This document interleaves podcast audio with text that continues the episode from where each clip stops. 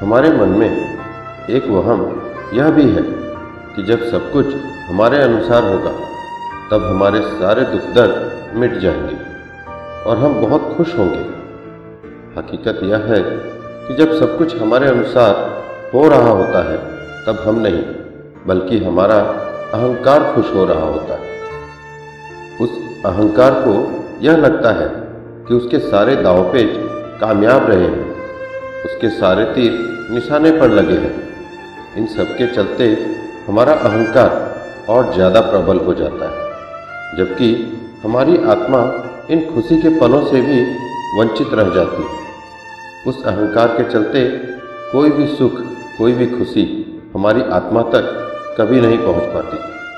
जो खुशियाँ हमारे हिस्से आई हैं, उनका वास्तविक आनंद लेना, उसके लिए दूसरे को धन्यवाद करना उन्हें प्रोत्साहित करना यह सब कार्य हमारी आत्मा कर सकती है।